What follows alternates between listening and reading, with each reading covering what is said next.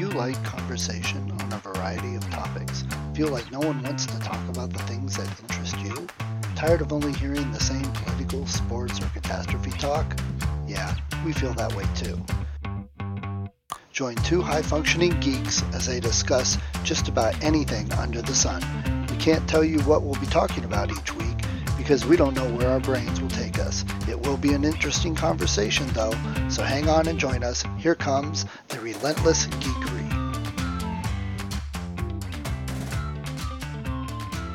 Okay. We were both at the Fan Expo in Cleveland this Yes. weekend. What were your highlights? What did you like? There were a lot of things. First of all, if anybody listening doesn't know what Fan Expo is, it's what used to be called Wizarding World here, but they disappeared and got bought, whatever. Yeah. A Wizard World, Right. yes. Right. It's a convention. It's a fan convention.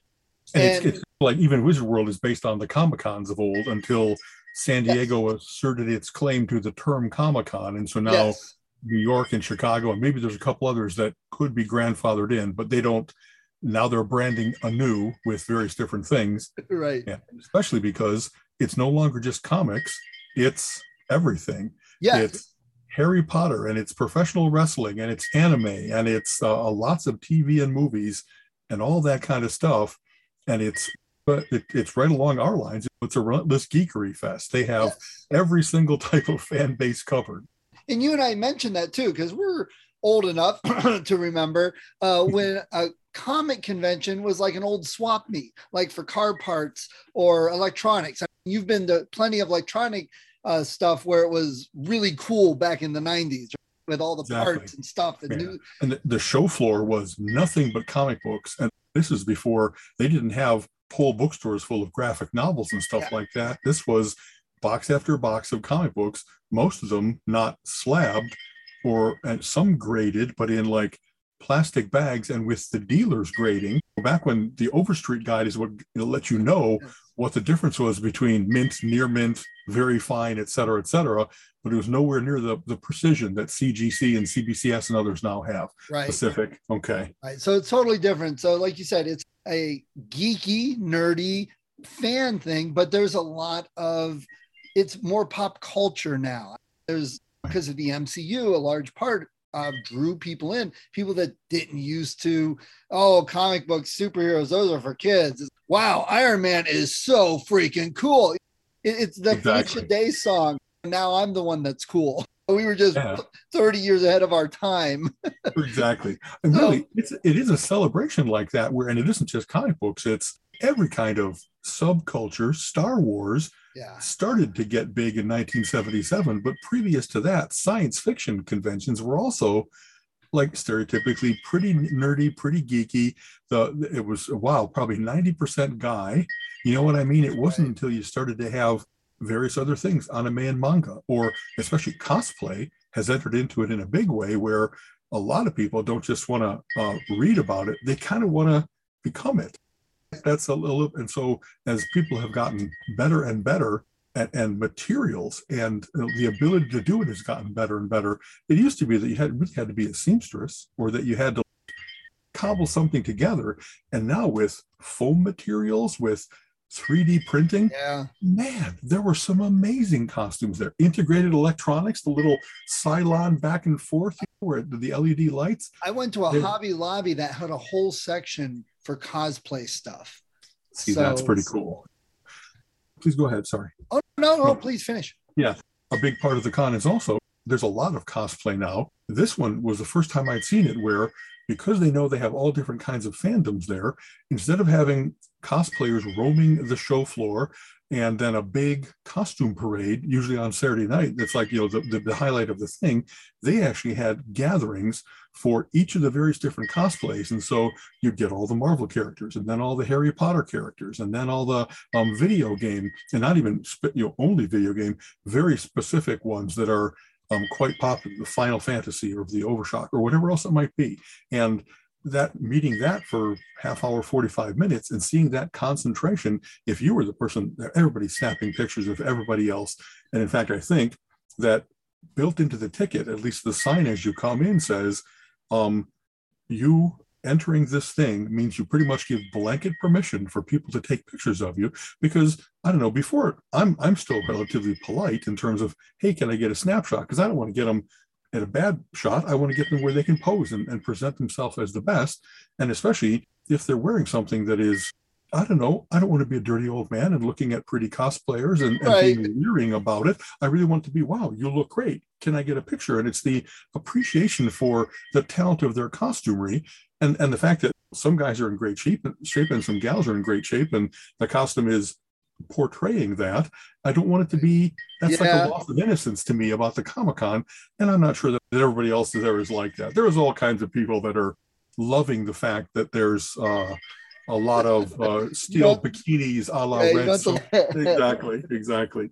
You know, so, so so that's the setting. If you've never been to one, and I was only there Sunday. You were there all weekend. I felt Sunday wasn't jam packed. I've been to New York Comic Con where it was like wall to wall, sucking your gut, trying to walk past people all the day long. This uh, right. did not feel that claustrophobic on Sunday, which was nice. Yeah. I didn't get um, a number for attendance for the weekend, but we had grown, I think, two years ago, um, three years ago, before COVID clamped down. I think that the Cleveland Comic Con was up to 30,000 people over the course of the weekend. And that might, you know, San Diego Comic Con is 100,000. And they like Hall H, a, a stadium sized room where that's where the really big presentations. We're going to premiere the next Jurassic Park movie or the right. next Thor or whatever else it might be. And this, the some of the rooms were big enough to handle, I don't know, hundreds of people, but not thousands. And um, a lot of what goes on is not only, of course, the show floor with all the wares, they have presentations, they have interviews with various different TV personalities, uh, uh, comic like wow. I, so I attended a lot of those because I really, right. it's funny. I don't know that I like the behind the scenes how the show was made type stuff, but I like meeting the performers and finding out. So, hey, what music do you listen to on your headphone before you go out and give that great performance and stuff right. like that? Wow. I listened to Mark Sheppard from Supernatural, Crowley. I listened to, and, and many other things. He's in Doom Patrol now. I listened to Katee Sackhoff from uh, second version of Battlestar Galactica and Longmire, which so she actually crosses genres, if you will. Let's see, uh, Michael Rooker, who is crazy. Okay, yeah. What'd you think of him? What'd you think of Rooker? I saw him one time before, and he really was almost assaultive to the fans. Anybody that would ask the questions that they've been asked a thousand times before, he's lost his patience with, hey, what was your favorite episode of this show or this movie?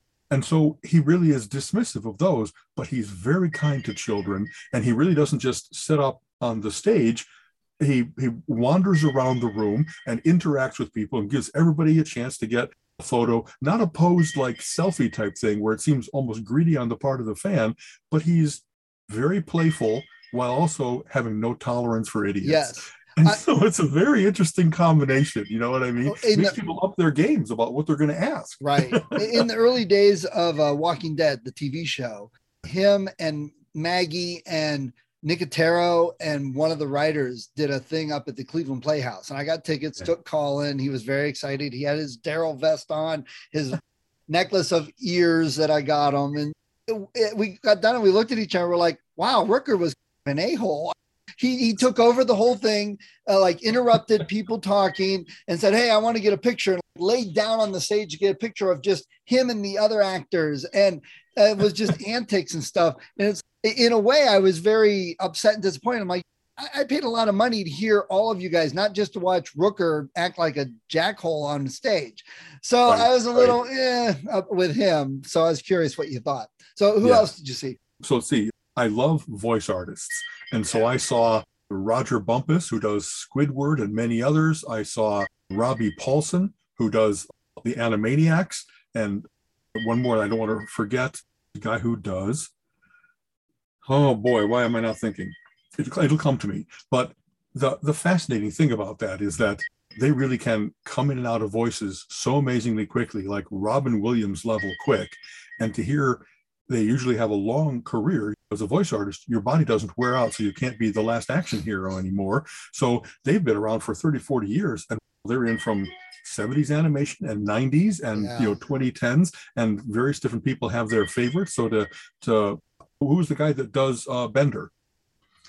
Futurama. yes. Uh, and, and so, but hearing them drop in and out of those characters, and especially like when they start doing they do a lot of the voices on the show and they'll start doing a whole scene where they're all the characters and to be able to see that split personality you know going back and forth and almost over talking each other but it's like only one guy in one mouth there's amazing talent going on there yeah and I just love that, and and to hear their stories, the behind the scenes stories of you know, these guys. Of course, have worked with many other people. They're the behind the scenes voice actor, but they'll also have. I worked on the Batman animated series, and so of course I met Mark, who does Luke Skywalker, right. and uh, and some people like Kevin Conroy, who did Batman the animated series. He's not actually known outside of that, but a lot of people say that's the best Batman animated series. He right. does the best voice. You know what I mean? So it's funny you mentioned Conroy because I sat in on a talk by a PhD psychologist who has written a, a whole series of books for all sorts of pop culture Star Trek. Star Wars, Supernatural. And it was a supernatural convention or talk right. um, about the psychology of the show and the fans. And I, I, I got a few too many books, I must say. But it was really funny because when he did Batman, he did a panel and Kevin Conroy was on it. And Batman started, Conroy started calling him Doc. And then Adam West actually gave up doing some other panel to sit on the panel with this guy and do a, a thing with them. So they all started calling him Doc. He, it's really cool when you walk into a room and Batman says, Hey, Doc, how you doing? I, I, thought a couple from him as well, not the supernatural one, but I and guy name is Travis Langley. Travis Langley, yes, exactly. And so, so shout out for him. He has, I think, he mentioned 13 books, and he is sometimes the um, sole author, sometimes the main author, but also he's an anthologizer where many yes. people working in the field are talking about and sometimes it's the analysis of the characters and of course if the character batman has had an 80 year career there's all different kinds of versions presented by the various different writers artists and so they talk about the innocence of the 40s and 50s gave way to the more gritty 60s and 70s and things like that he really knows his stuff and and so it was no matter he's one of those guys that no matter which of his books no matter what of the, any of the topics he's talking about i want to be there i want to hear the insights he has I, I didn't. I have two of his books already, and I didn't buy any of his at the con, but I'm pretty sure that I can find them via Amazon or by writing to him. He's a professor at Henderson State University, which Texas. I think is far north Texas, like bordering on Oklahoma. And how cool that, and, and in fact, funny, as we, we were going to do a podcast, I've done talks there in the past. It's very cool to actually not have only celebrity kiss ups or those kinds of things, it's actually very nice to hear what's the history of the animation medium, what's the psychology of comic books or those kinds of things. Yes. That comic books are an art form. They're a medium. Uh, they deserve the same kind of attention and analysis, and I don't know. They've penetrated our culture. A little you know, bit more respect than they used to get. And, and I just love that. That they, uh, of course, what does he talk about with Batman? Is how much of this is PTSD?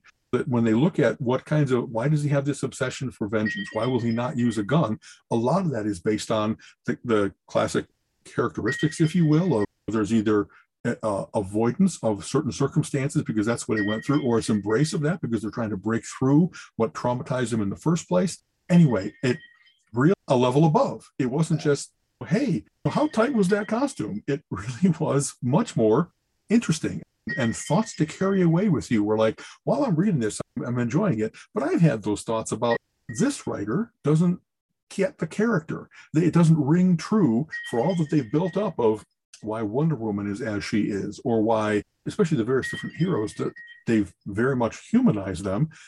DC versus Marvel, especially. DC were always they're gods first, and they also have an alter ego, uh, uh, a secret identity. Very Greek. Marvel was like a, a guy named. I went to a cool panel about writing and how to break into the industry, and Brian Azzarello said Marvel built their characters from the flaws, and that's a really good analysis. That uh, Iron Man is a perfect guy. He's actually a ruthless businessman. He has heart problems. He's an alcoholic, and despite that, he's a great hero.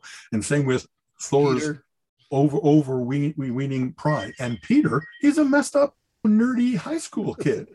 It's all of a sudden with great power comes great responsibility, and he's never had to deal with anything like that before. He's been coddled by his Aunt May and Uncle Ben. So, and if anything, bullied. Yeah. Flash Thompson and that whole going through the angst of high school instead of being uh, the kid sidekick, it was he's the main character. And it really is, well, am I going to fight this criminal? Am I going to study for the exam? Because I got to keep my grades up. and where did my left slipper go for my costume? like that. He's uh, he some of the way in which Peter makes money is he takes pictures of himself at various different scenes. But where are you going to fit that camera in your costume? So then you have to web it up somewhere, and his webbing solution dries, but then only has a certain life. And right. so it's like, when is that going to fall off the wall and fall 10 stories? And like they were Marvel Stan uh, Lee was very clever at injecting all those day-to-day problems. I I swung all the way to the other side of Manhattan, and now I got to swing back or something because I can't just get on the subway. Boy, are you know my arms I mean? tired. like that, exactly.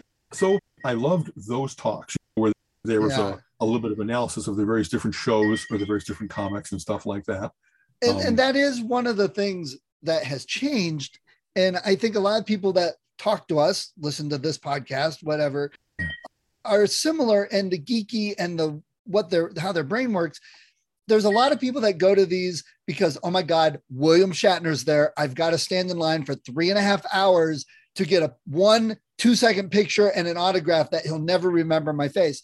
To a lot of people, that's what they go to these for. And there was a walled off area. The celebrities are there. It's $60, it's $100 to stand in line and, and get a quick picture and autograph with them. And then you're on your way.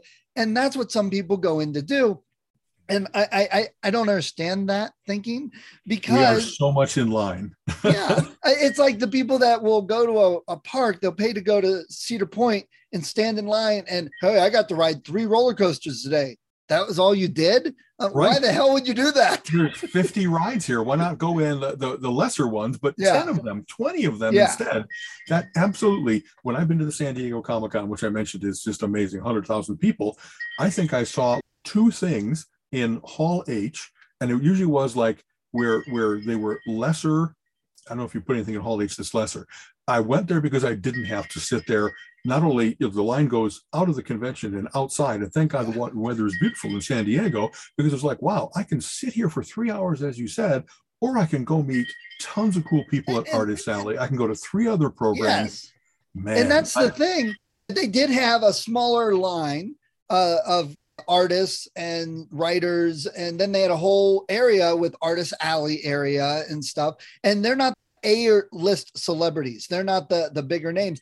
And when we've discovered like grell colin was so excited to go meet grell. You said the same thing that here's a booth hardly anyone's standing there. So while they're in line for three hours you're talking to this amazing creator of some of the best comics you've uh, and you're talking to him. He remembers colin from another con and yeah, you cool. hear things. Yeah. and gilbert was there who helped draw some elric and we've got p craig russell right here in kent that we've seen a couple times so these artists get missed and they're the the lifeblood they're the really amazing ones that people overlook and that's a shame but that leaves it open for us exactly. I, like totally echo what you're saying. The, the very first thing that I did when I got there, I go to the show floor and I'm relatively systematic. Let's go left and go aisle by aisle. Right. And Mike Grell and uh, Jeff, I think, let's see, Messer, Meller, his his editor at Masterstroke, the new publishing thing they put together. They were there at a back table. Nobody had reached them yet.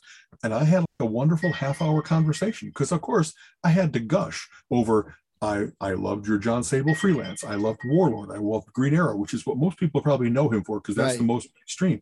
I loved his early work on Legion of Superheroes. And as I was like throwing out, what I always try to do is not just say, "Ooh, gosh, I love you," but more like um, enough to let him know that I really read all of them, that I've always appreciated them, that I really saw what had gone before. And for instance, besides uh, Jon Sable Freelance, he also had a series called Star Slayer when it was like the, some of the very first independent comics, first comics. And he broke away early from the Marvel and DC studio system, if you will, to go with those independents. And I hope that has been therefore just reward because he really owns all of his characters and he should be getting better recompense He's always been able to work at his own pace, choose what he wants to work on. And so that's a lot of what we talked about was not only I love your work, but more like you're you are indeed a legendary creator. You've been in the industry for, for 50 years now. It was a delight. It was and, and I kept checking around me to make sure I wasn't stopping other fans from getting their chance, stopping somebody from buying things right, he had right. on his table. I bought my share, so I guess I earned a little bit of time with him. But it was more, and I don't know, one of those things where halfway through, he like asked me what my name was because we were having a really nice conversation. And then when I saw him speak at a panel, and he was, boy, a lot of the panels were pretty much a moderator and a bunch of people. And the moderator says, okay, everybody line up at the um, mic and ask questions. And he actually had a presentation to do. He walked through, here's what story is. Here's how you have to do nice. your set things up, get to a resolution. You have to have your characterization. You have to have heightening of the conflict. And like he really showed off, no wonder his stories read so well because he really gets like the three act play structure, or he really gets the hero's journey, or various different like stereotype is not the right word conventions that people use in the storytelling industry and recognized me when we were in the room and so it's like i'm nobody but it's very cool to, to just have made enough of an impression I, I with jim steranko with ray bradbury with somebody and have I told this story already about uh, Gloria Ann Gilbert? Doesn't ring a bell. It's in, in. This is very funny. I had been. I went to a lot of comic cons when I was younger, and often they had back then what, what they would often call, call a glamour section. It was ladies who had posed for Playboy or ladies that were scream queens in the B movies and stuff like that. And Gloria Ann Gilbert is one of them. Beautiful, uh, you know, big eyes, buxom, just but the sweetest lady. So uh, Gary and I met her at Chicago Comic Con. It was a similar situation where we were talking for a long time, and so then uh, we, we, became friends as much as you can with a celebrity, if you right. will. So we then go to the Detroit Metro Con, if I remember right, and uh, we're walking towards the booth, and and she's really beautiful. So there's just a whole flock of fans all wanting to be near her, curry her favor. She really likes uh, Tigger from uh, um, Winnie the Pooh and stuff like that. So a whole bunch of people were like, they had little offerings to give to their goddess. They had these little things. And Gary and I walk up, and she goes, "Oh, hi, Al." and all the fanboys are like, "Who the hell is this guy?" right? The goddess knows his name. And, and Gary just like turns to me and goes, fuck you, man. because oh, he remembered Gary too, but it was just she's the one that said all perkily, hi Al. Right. And so that's just my silliest, odd, satisfying fan story yeah. is that this beautiful lady, and just when anybody like would anybody remember me of the ones I've had really nice talks with? I talked, boy, I've had great opportunities by having been around a while. I talked to Ray Bradbury. I talked to Marty Nodell, uh, who created, you know, the original Green Lantern. Um, Gene Colan and, and Jack Kirby and Stan Lee and, and all these people over the course of time. And I've never been in the industry, so they have no reason to know me. I can't get them work, but it's out of my hey, I'm a pretty big guy. And if I wear my black coat, I make a big impression. And so sometimes that has happened. And even when I didn't wear the black coat, because it was, it's, you know, April going on May and beautiful outside here in Cleveland. But back when it was like January, February, I would walk around and they were like, So what cosplay are you doing? Because if I have this big black leather duster right. that looks like I have a sawed up shotgun ready to bring up and clear the room, Kurgan esque. I need to put some pins in my neck. Yeah, you know, that's pretty good. The Kurgan voice pretty well. You could not. Secretly, she yearned for my return. You know, that on a quick aside, and then we'll go back to Fan Expo out of all the franchises and pop culture stuff that I love and really enjoy, I really think Highlander is due for a good remake, a good redo of the story. I love the the mythology and stuff of it, but that that first movie I always thought was a little eh. I honestly like the series better than I like the movies. So oh, see, the first movie to me is really great. That's probably my most rewatched movie. Really, they, the second one was a terrible. Oh. God, no! I, the the second doesn't exist. Let's not. I do have the Renegade version of it, but it doesn't right. really the help. director tried to fix things up. I, this is no lie. A whole bunch of us in Chicago had loved the first movie, so the second one's coming out, and half a dozen, eight of us get together to go see this movie and relive the joy.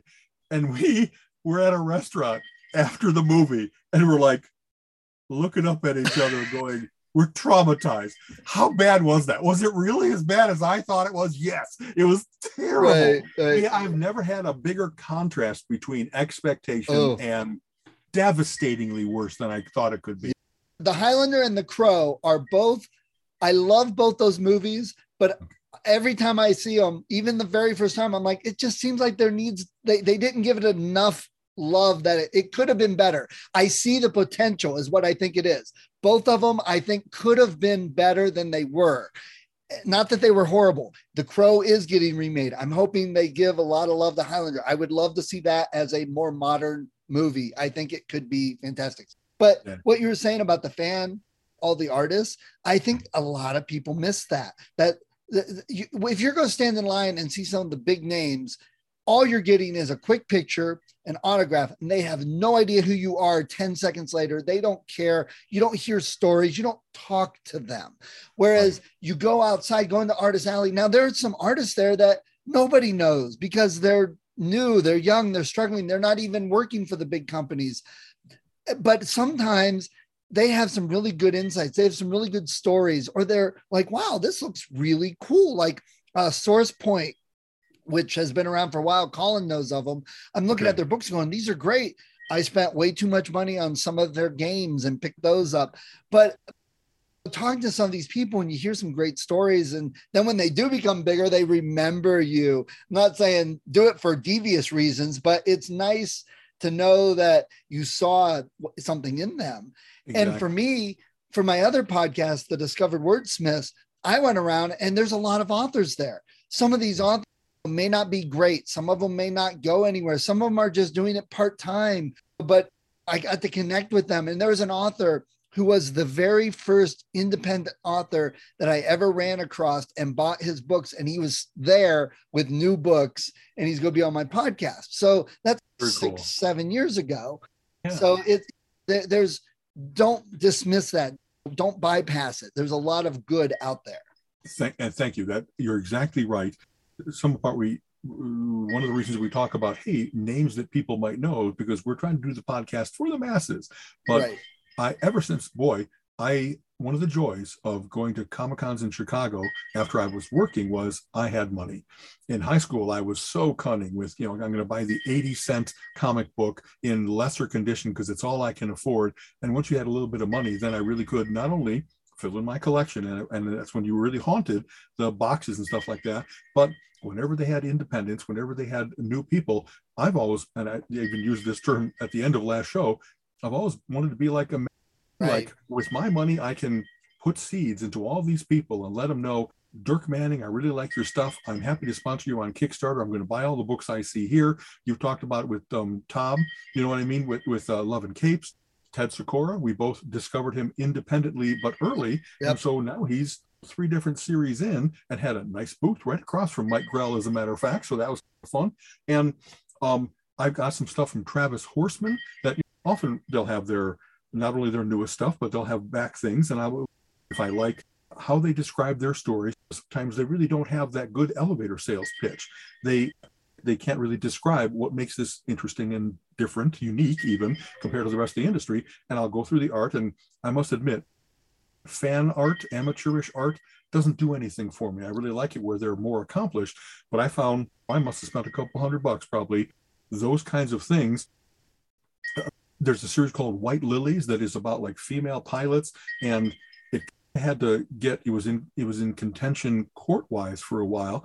Finally he won his characters back. I'm sorry his name is not coming to me but the fifth issue was finally out and i had bought the first four issues at the previous comic-con three years ago. So it's like the end of the story an itch i can finally scratch. Yes i want that issue and in fact i want your newest work as well. So it really is a delight. And also the legends if you will they do get a certain amount of traffic they're acknowledged mm-hmm. some of the new guys it must just hurt to have everybody kind of like glance over, not necessarily be into comics or that brand of comics or whatever they have as their displays. It just doesn't appeal to people. And as any kind of artist, performer, or otherwise, boy, you have to live that life of rejection. Whatever yeah. you put your love into, it might not be to somebody else's taste. And that kind of has to hurt to just have hundreds of people walk by. I try to make a point of tell me about your stuff. You know what I mean? And if if there's anything cool about it, I usually buy it because I'm yeah. happy to support those folks. You know it, what I mean? So. It is difficult. you can spend the whole day going from booth to booth and yeah. spend a lot of money. There is a point where it's like, okay, I can't get everything, but it's so good to see so many uh, new artists, new writers, new comics. I usually make a point to look at the books because I do the book podcast. I'm a writer and see if they look interesting to me. I might pick them up. I look for the new comics. It's just some are not. I'm like looking at, yeah, this isn't going this.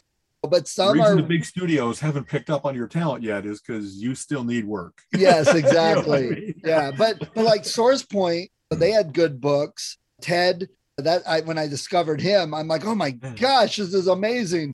And there's a few others I'll, I'll sample. There was another one there, Keystone Comics or something like that, okay. which looked interesting. I picked up a couple. He's like, you could get this. I'm like, yeah, I, I, can only afford to get a couple right now. Let, Let me, me do the sampler pack. Exactly. Yeah, yeah. I'll give you a couple bucks. Let me check it out. If it's good, then other people will find that it's good. You'll be around. And the next time I see you, I'll want more.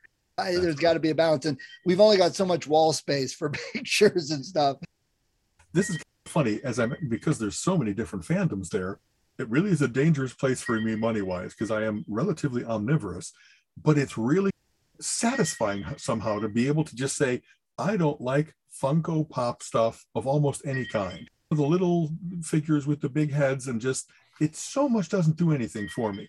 Like those, they just don't work for me. So I get to be like, I'm going to walk right past this without a moment caring. Right. And it's wow. I actually I could. There are some things there that I can dismiss. I'm not going to be buying any swords anytime soon.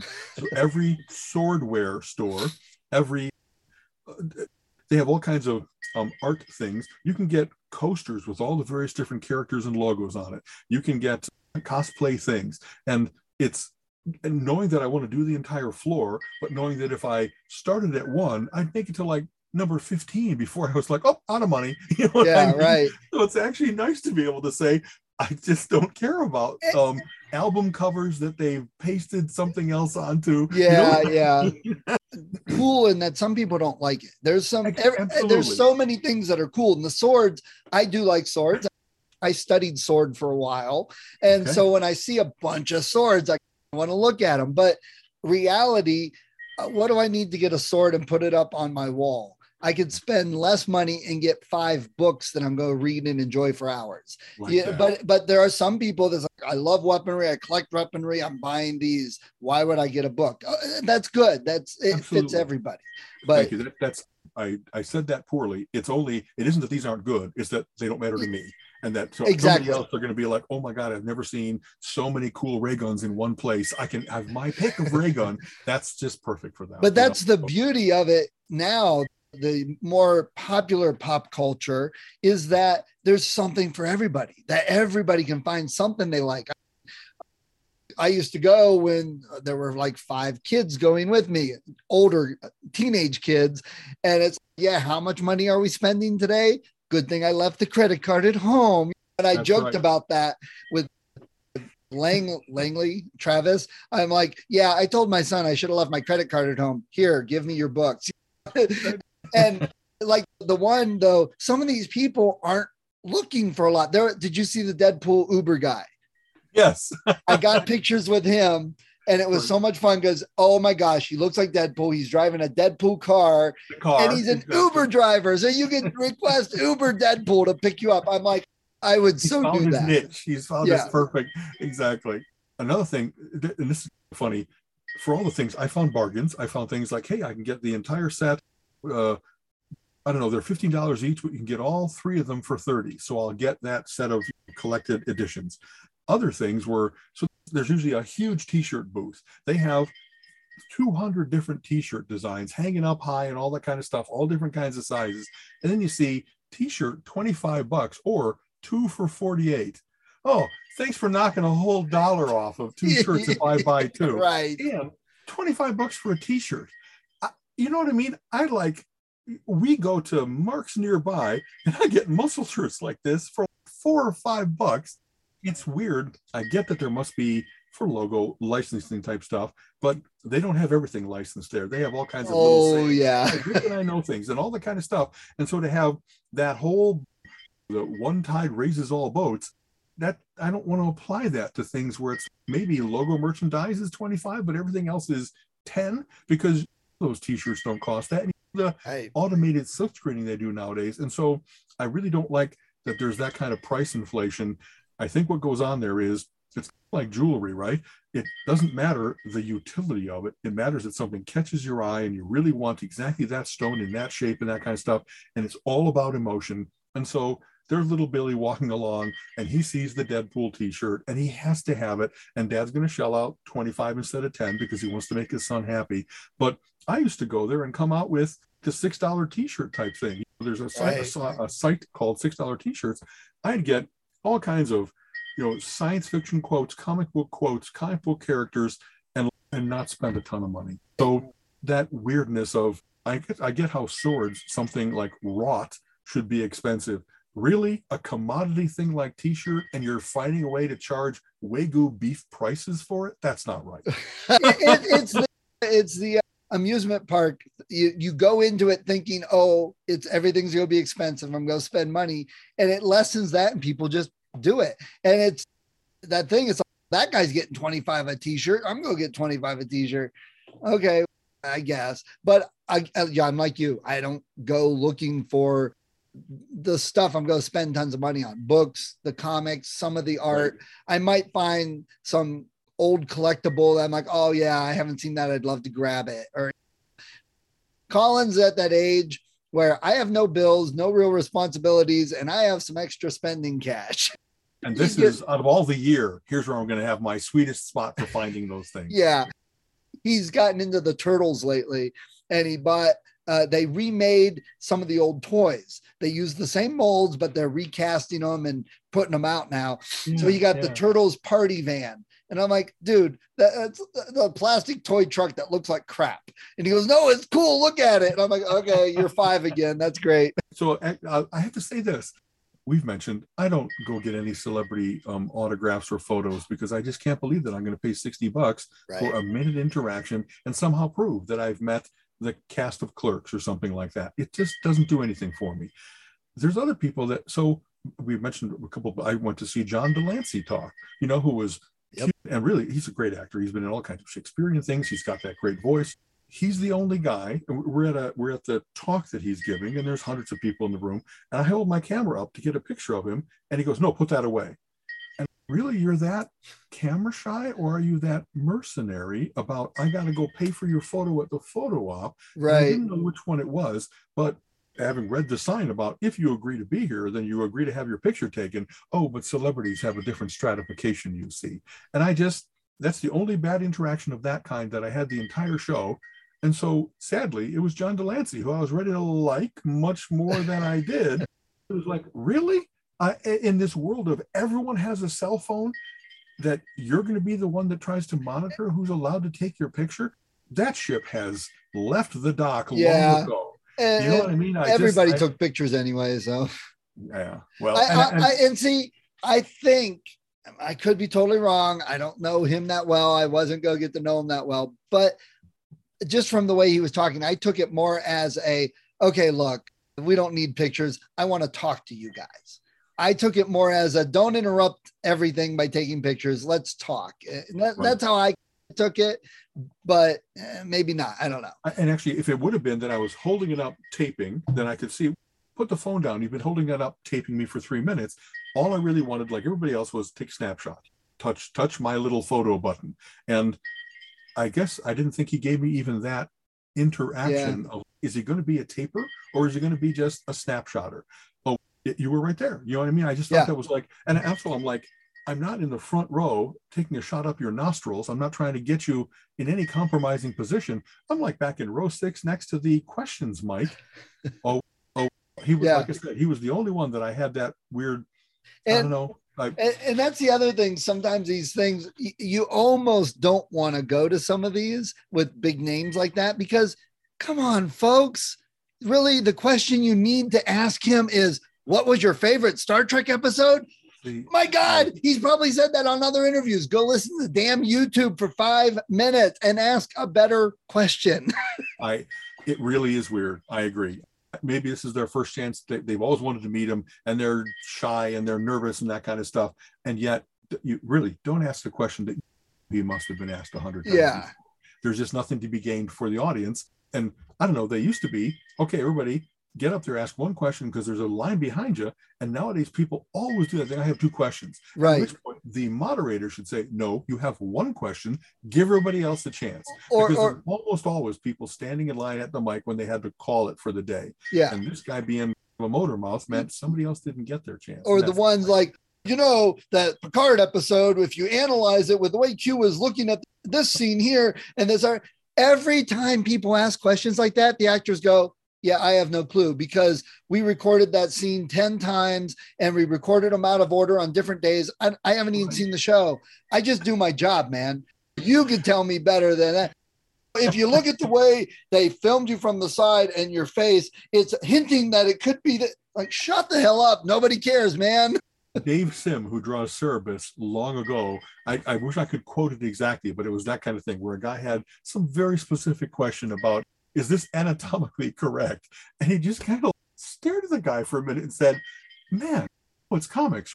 It's like the Shatner's famous skit from SNL, where it's like, I, you know, I, I don't. But then, when, of course, when they find out that now that they've had a 50 years worth of fandom, and they've come around to loving those people, but they really are the ones that are going to be, haha, I got you with some ridiculous question.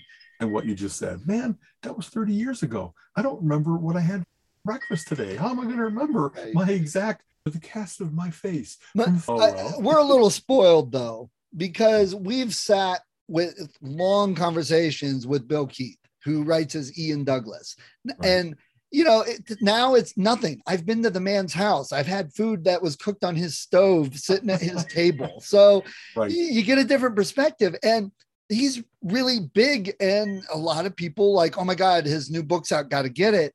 Because I remember Colin at school, they were talking sci-fi and they were talking authors. And he said, Oh, yeah, I know Ian Douglas. It's Bill Keith. I've been to his house. And everybody's and he's yeah. So it, it you get a little different perspective, but again, go with the the out go to the alleyways sometimes, the places everybody else isn't. That's how we met Peter Mayhew, Chewbacca. We were walking around, it was basically an artist alley, and I look over and I'm like, that's Peter Mayhew. I'm like, why is he not beyond the big curtain that I'm not going to where Mark Hamill is? And I walked over and said, Do you mind if we get a picture? Like, no, please, come on. Nobody was talking to the man, probably Yeah. because they didn't have the fur face on. Not recognizable without the Wookiee Right. get up. You know what I and mean? My yeah. kids still remember talking to him for 20 minutes. And his, wife's three foot tall or something. And it is very funny. And he was telling us stories and just talk, talking. And the time, the couple times I met Dean Haglund, because there wasn't as many people around, not as many people in line to talk to him. I got to talk to him longer and he remembered me and we had a good conversation. And he told me about this movie that this place up in Winnipeg treats it as like this big holiday uh, take off work event. And, and we- had a conversation about it. Those are much more memorable. He actually mentioned me on his podcast. Come on. Nobody that stood in line for Shatner did he even mention that night at dinner. So I think that's such a better interaction. Again, the smaller one, Grell, who you and Colin both got to talk to for a long time. Yeah. It's just, I, I guess that I'm hoping the people that listen to us babble every week are the type that would enjoy talking to these people more in depth, not just, oh, I got a picture. Look, Shatner. Woo. In fact, you know, it's kind of funny. I want to almost go back like through the podcast now and say, folks, the reason that we were there, I wasn't there to cozy up to celebrities. It's because I love their work. The fact that Grell has brought like memorable, indispensable things into this world. The the, the longbow hunters, the perfect Green Arrow story, the like just Ted Sikora creating a whole Cleveland-based world with Apama and Tap Dance Killer and Punchline and, and Bloom now and all that kind of cool stuff. It's really wonderful. I just have such regard for creativity. You know what I mean? The world puts nowadays filling 500 channels 24 7 there's so much pap out there there's so Yeah. much farina and to have someone that really has a better vision or fantastic drawing skills or just turns a phrase that forever else Uh, forever after you're going to make use of i just have such admiration for that and so my chance to meet them is more than anything else that chance to say thank you that i remember reading that story and just the world faded away. You had me in this wonderful alternate world when you go to Skartaris with Warlord with Mike Grell, and he draws realistic, realistic looking dinosaurs, and every prehistoric fern looks just right and stuff like that. I love that. I love the fact that people have that ability to transport me. And yet, what I'm doing is, who do I get to say thank you for Yeah. this? That I when you when you hear the guy from Animaniacs did the continuation of the country's song because since that first came out, the world has transformed. So with the fall of the Soviet Union, there's a whole bunch of new stands. And to hear in that wonderful yak, I think it's Yakko that does it. Yeah, yeah, yeah. And just it's the coolest thing. In fact, I got a video of that. That's one of the few videos that I took because he said he was going to do it and it was like the, the Grateful Dead used to do. Okay, bootleggers, roll those tapes it was just very cool to have these people be so vital and so much when you hear in the voice from Squidward or something like that. I don't know. There's a wonderful connection there to my youth, my mid age, my now, of how they've contributed to the world. And it's just very cool to I, I, I think that's you kind know? of the, the whole ramble. uh, What it boils down to is that there's more than just the biggest names. There's more than the headliners. And there's Yeah. a lot of people that have made everything we love that don't always get the recognition they deserve. And there's some really great people, really great art and stories and things they'll talk about that get missed. I think some people miss that. I think that's more of the point. Spending your time in line because you wanted to see Rooker and Shatner, great. But really, what you got out of the interaction was really not much more than you could get out of watching a YouTube inter- interview. And there, there's better memories for me. That's what it boils down to. That's the point is better memories, better interaction. You could, you said, oh my God, I loved Langly. I got the pick on Dean Haglund as Langly. Come on, I would never get that opportunity with Rooker or Shatner. But I got to make references and stuff. That's yeah, right. I got to make a joke and pick on Haglund, and he laughed about it. So that's what I love. That's the great part. Yeah, I'll tell you, I saved my best for last. Uh oh. besides meeting the cool celebrities, I really like Mark Sheppard. I really like John de Lancie. I went to a panel that was it was comic book people, and it was Howard Mackie and Brian Azzarello and Michael Gilbert and Peter Tomasi. Wow. And between the four of them, they've done thousands of pages that I've loved. They did fantastic uh, 100 Bullets and Green Lantern and Mr. Monster and Ghost Rider and Spider Man, 10 years of Spider Man. And as artists, as writers, as editors, as they're the guys that like you go to the Marvel retreat and they're the ones that come up with the cool ideas. They're the ones that they don't have. Sometimes they talk about, hey, we did a, they got to start doing like a fill in, an eight page story in one of the spotlight titles, but they show off that they can do it.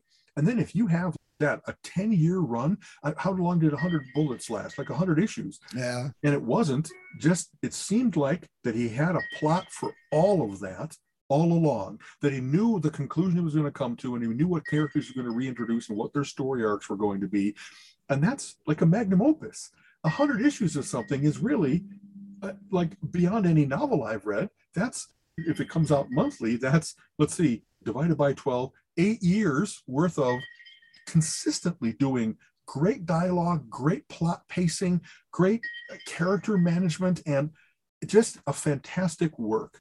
And like I said, if you started to name what villains did they introduce, what changes did they make? I really like Peter Tomasi's artwork. And then when you find out that he was, and then he became a writer and actually had been an editor before, all that unusual, a different trajectory than usual. Often you kind of like work as a journeyman and then you become an editor because now they think what makes good things for that. And so you're going to help all the up and comers, if you will. And there's some people that actually had done the editor thing and they said, I'm tired of managing anybody else's stuff. I just want to create. I just want to draw. And so that the discussion and the quality of the questions asked of them and how each of them gave each other space and time to talk about I worked for the big studios. I worked as an independent. I've been in and out of that. What was it like? Brian Azzarello did a great sequence in Wonder Woman that like the next writer pretty much said, dream sequence never happened. You want to honestly, and it it it really wow, how galling is that? that, that sounds like the, the, last three Star Wars movies. Uh, you know, is Clone Wars really, you know, is the rebellion really continuity? How is who's in charge of making all that hang together? Is it, I don't know, as a fan who has read, read all those things for 55 of my years, I love the long game. I love where you can really see that people got the characters that they did, their own innovations and transformations and that kind of stuff, and that the level of quality was high. A, a number of people commented about if you were working 70s, 80s, and you got into the 90s, and all of a sudden every comic book was 20, 24 pages, but it was splash pages and it was all about the artist. And like you had to be Alan Moore uh, Brian Michael Bendis. They had to be like a star to break out as a writer because all the McFarlanes and Liefelds and everybody else were Liefeld, Liefeld were like uh, ascendant. And I thought when they were trying to do their own writer artist thing that their books sucked. I never read a McFarlane book that was like, oh, that's some of the best Spider-Man stories ever told. Yeah, early really image his exactly. And all the character creation wasn't in service to the story, it was more if I create this character and I have the rights, then I can make action figures and cha-ching. And it seemed really transparent to me that they weren't we were working in the field to do that. Character becomes an action figure, becomes a lunchbox, maybe gets optioned for a movie. There was they had discovered they their money, multiple of them from Image are millionaires because they retained the rights to their characters. And good for them, because there's all kinds of great writers and artists that worked in obscurity at work for higher wages and like they might be able to sell their original art and otherwise they get no benefit from the fact that they did some of the best fantastic four stories ever yeah. some of the best justice league stories ever et cetera et cetera also anyway i like i said that was a heavyweight panel there was more talent sitting at that table i, I love those than the whole rest of the con yeah. really cool i love those uh, I, again the best thing is there really is something for everybody. Even the things that we may disparage and say, eh, that's not the best. There's people that are like, oh my God, if an expo, I can go do blah. And it's exactly what they want. But that's, that is overall the best thing is it fits so many people, fits everybody. There's something for you exactly. if you're into that in some way. And they even had like the outside stage with cosplayers and with the the singing and I, I'm walking through and I'm like, wow, that's you're awful brave getting on stage. Let me tell you, especially in our world, I'll, I'll for all the the things that drive me crazy about today's life, there the kids are basically having it beat into them to be much more accepting of other people, their interests, their styles than what we grew up with. You're a nerd, you read comic books, uh, we're gonna make fun of you and beat on you and chase you and take your lunch money crap. and now it's Oh, you like to dress up as a furry fox? Cool. Oh, you're a guy and you want to dress up as that girl superhero? Cool. Oh, you look like a 400 pound Wonder Woman? That's great. Oh, you're really a guy? Even better. They're much more accepting of all of that, which I think is great. We're just, yeah. we hit the wrong time period. It's funny. The only criticisms I had about that kind of thing wasn't, hey, that's the wrong, I don't know, sex, color, height you didn't even put any work into your costume. Yeah, that's crayon on the way here. Come on. Those aren't the right fishnets for uh, Black Canary. You know, she didn't wear textured stockings. She wears fishnet. So that was. yeah, yeah. I, you're right. And I, I think that's great. I'm not a big cosplayer. Grab something, but there are some people, man, they put time into those things and they look good. Yeah. And it's hey, I'm really never going to get a picture next to Paul Rudd looking like the Hulk because it's CG, but you look like the Hulk. Let's get a picture. I had my my Chewbacca shirt and walking in, I had Mando and a Wookiee. And did you see that Wookiee walking around? He was like close to seven foot tall. He was, was eyes, exactly. Oh my gosh. And he's he, he pointed to my shirt for the picture. It wasn't Chewbacca because it didn't have the bandolier. It had a uh, little steampunk looking goggles. So I'm not sure who he was. He looked good though. So yeah, I, I, some good. I went to on Saturday night. That the climax of the show for me was the big cosplay championship cup, and instead of being everybody, they had already had like auditions pre-screening by the various different judges, and so the quality was very high. They had a guy that looked like Hellboy, like Ron Perlman stepped Yes. out of his costume and this guy wore it.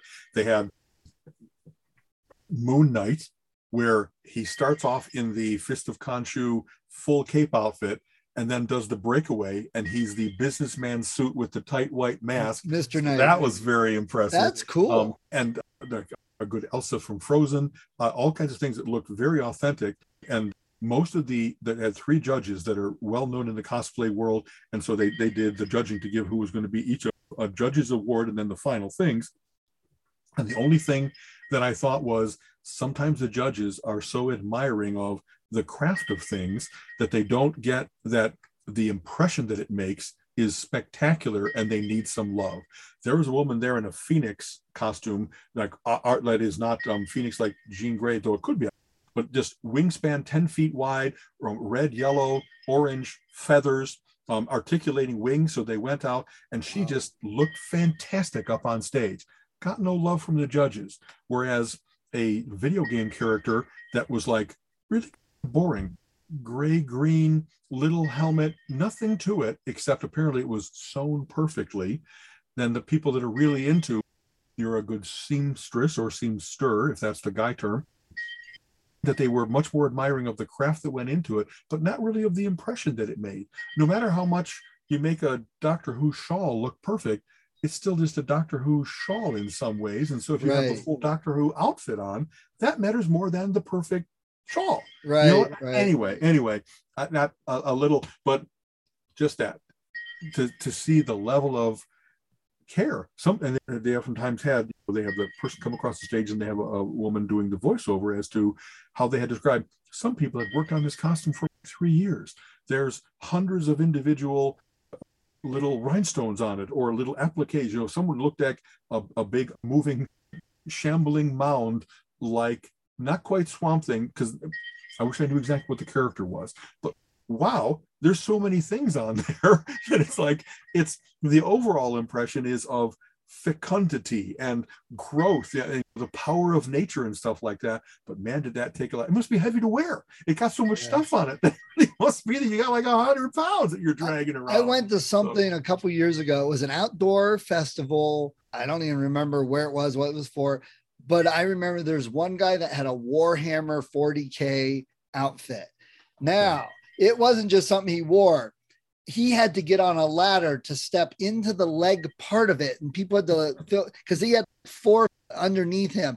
Then they had to get the lower the the shield part or the chest part over top of him, stuck his arms through, and then he must have grabbed something. They slid arms on. So when he was done, he was 10 foot tall with every Exactly. piece in proportion. And then he walked around like that.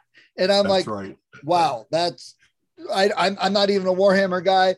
That looks cool as hell, you know? exactly. They, they had a couple um, uh, where they had to like, actually get help on and off the stage because one lady was walking on stilts and apparently either on steps or on a ramp.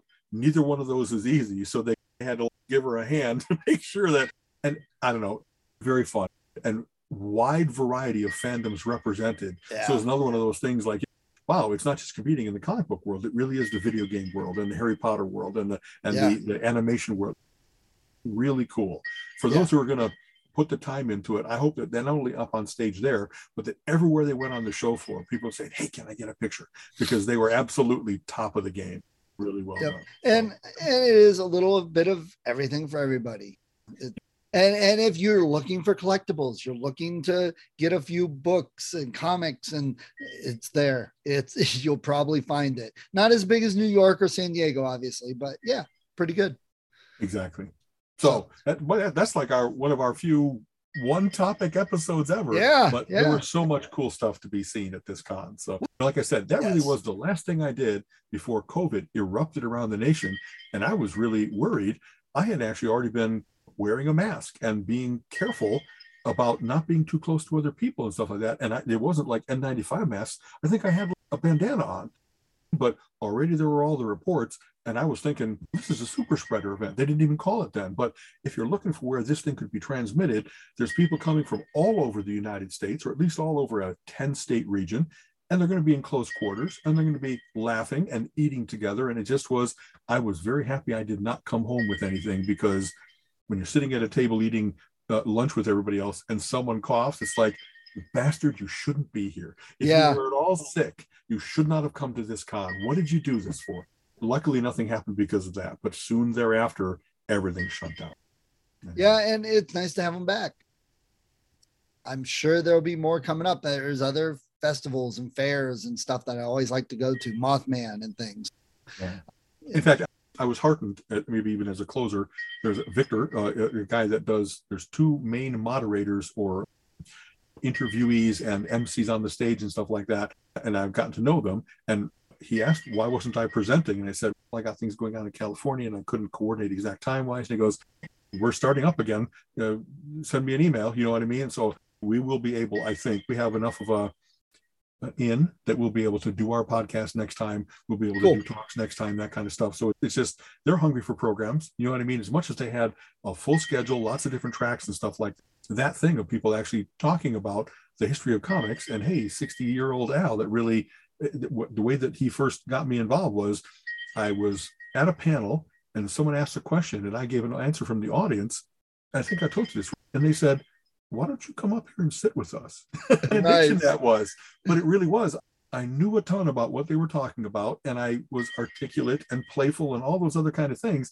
And after that, they all, if, if you want to join the, the team here, we'd be happy to have you. It's, Thank you so much. I have no shame. That's cool, would- cool. So that's a bunch of years ago, but Nice. Yeah, And- yeah, definitely. That sounds good. I've got to, I've mentioned it how many times. I've actually started looking a little more, but we got to get some t shirts going, man. Our line of t shirts with some of the ideas we've tossed back and forth and thought. exactly that. If we could, we have to. Funny if we go through our episodes and see, do we have any um bon mots, any bomos that we've said that are memorable? We could have a whole bunch of half a dozen different relentless geekery things with little sayings or geekware or whatever we want to do. And I don't know. I don't want to be chained to a booth, but right. we could do something that at the podcast we also say, hey, and I, I think you're not allowed to really do that, is to sell it that. We'd have to think of what we want to do. I don't know that I I would want to do it to build the brand. I'd want Yeah. to do it to get word out that we exist. And maybe we'll be the people that leave the little cards on the tables where people eat saying, hey, tune into Relentless Geekery and and get I don't know, get our numbers up, get people listening to us and contributing. Hey, have you talked about this yet? It would it would be fun to I don't know who, who doesn't want to have more people enjoying what we're doing. You know what I mean? So Yeah. okay. Cool, man. All right. As always, take care. Have a great week. You too. Okay. I'll talk to you later. You have been listening to the Relentless Geekery podcast. Come back next week and join Alan and Steven's conversation on geek topics of the week.